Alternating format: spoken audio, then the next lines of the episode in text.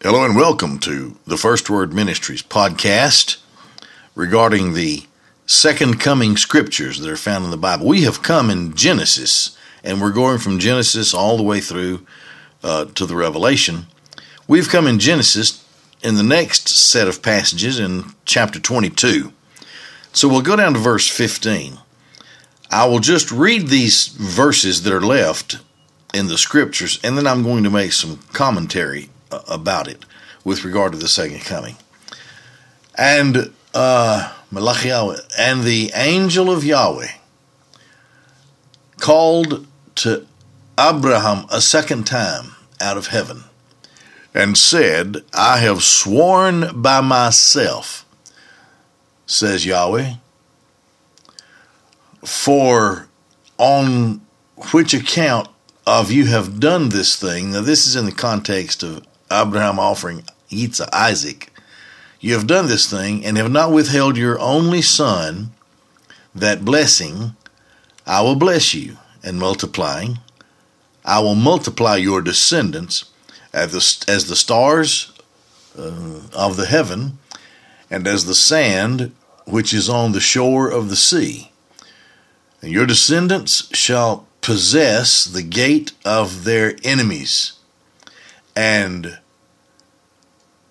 in your seed all nations of the earth shall be blessed. Okay, now this moves from families to nations. Shall be blessed because you have obeyed my voice. So Abraham returned to his servants, and they rose and went together and dwelt to Beersheba. Went to Beersheba and dwelt. Uh, so, okay. This is chapter 22 of Genesis. I'm going to move on over and read the next passage. Uh, well, I'm going to wait on that because we're going to move from Abraham to, to Isaac, then to Jacob. So let me just reflect on what he said here.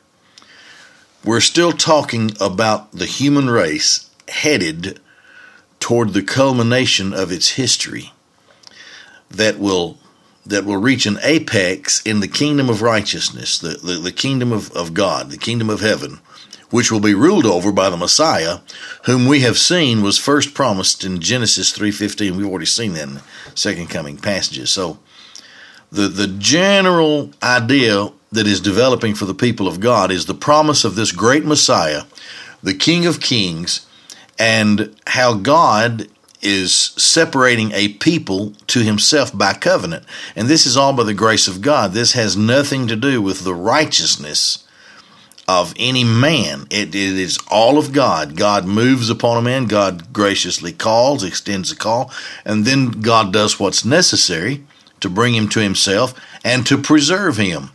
Uh, in this early case, of course, it's Abraham and then the promise of his descendants, and we'll see how God narrows the list of those descendants as we go through uh, the book of Genesis.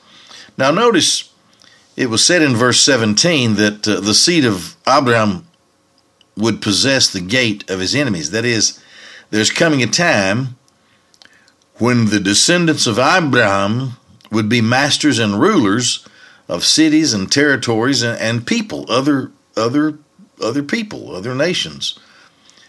Now, this is uh, this is a reference of how not only is there great authority that comes forth through Joshua and the conquest of the land, and then later King David and Solomon after him, but the final and greatest conquest of all, of course, is when they are called back from having been sinful in the land. They are called back to the land, and the the nation is reestablished, and they will they will they will rule. They will be the chief nation of nations in the uh, millennial kingdom. So there's there's a great uh, reference here to the history of mankind all the way through the end of days, and when we read the Old Testament and how God miraculously preserves Israel throughout the Old Testament, we should be reminded of these early promises of how God is moving the human race toward its final destination.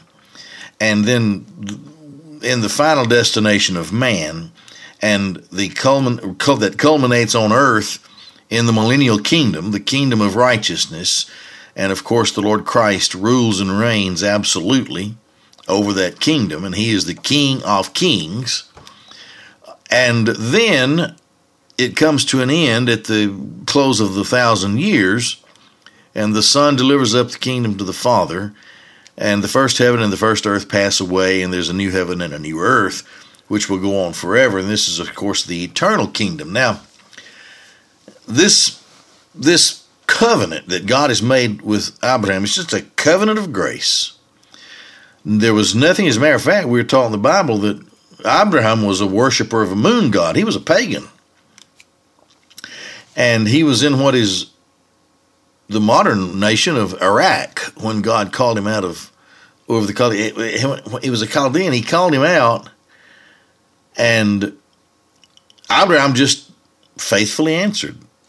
Um, the the Lord moved on him and brought him to Himself, and then made him these promises. Now we're going to go over to uh, to uh, chapter. Mm, let's see. We'll go over to chapter twenty six and we're now in the story of uh, Isaac.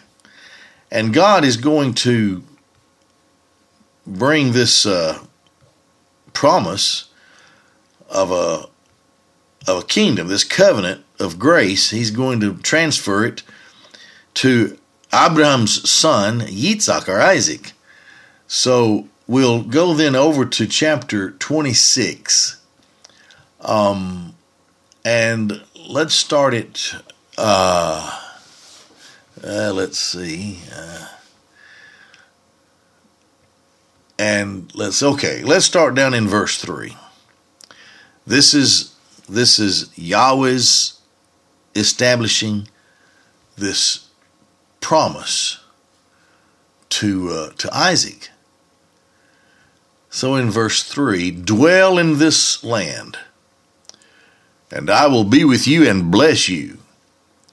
For to you and to your descendants I give all these lands, and I will confirm the oath that I swore to Abraham your father, and I will multiply, I will cause to happen your your uh, multiplication of descendants. I will multiply your descendants as the stars in the sky.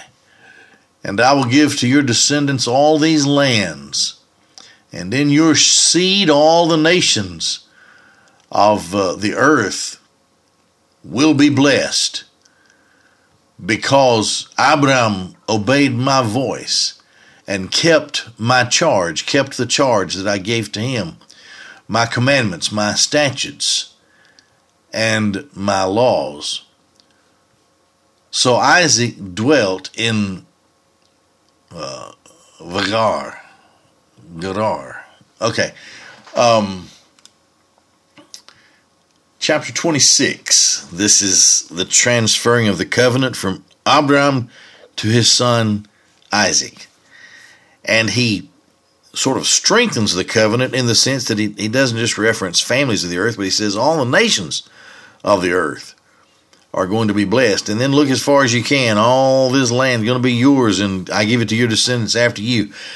Now, remember, I think I've already said in this study that the people have not completely occupied the land, the promised land that God gave originally to Abraham. It, it happens in the millennial kingdom uh, for sure under the guidance, direction, and rulership of Messiah, the Christ of God.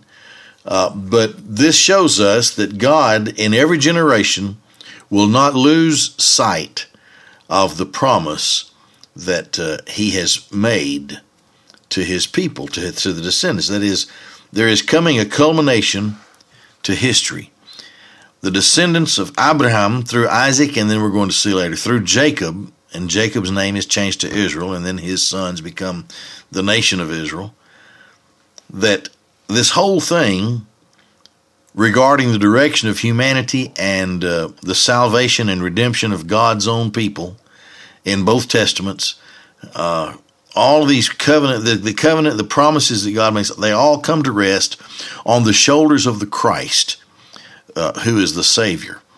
And you know, I'm out of time. I was going to go all the way through Genesis, but I'm going to stop right here. And we'll pick up there uh, next time and we'll finish off, hopefully, God willing, we'll finish off Genesis next time. Thank you so much for listening.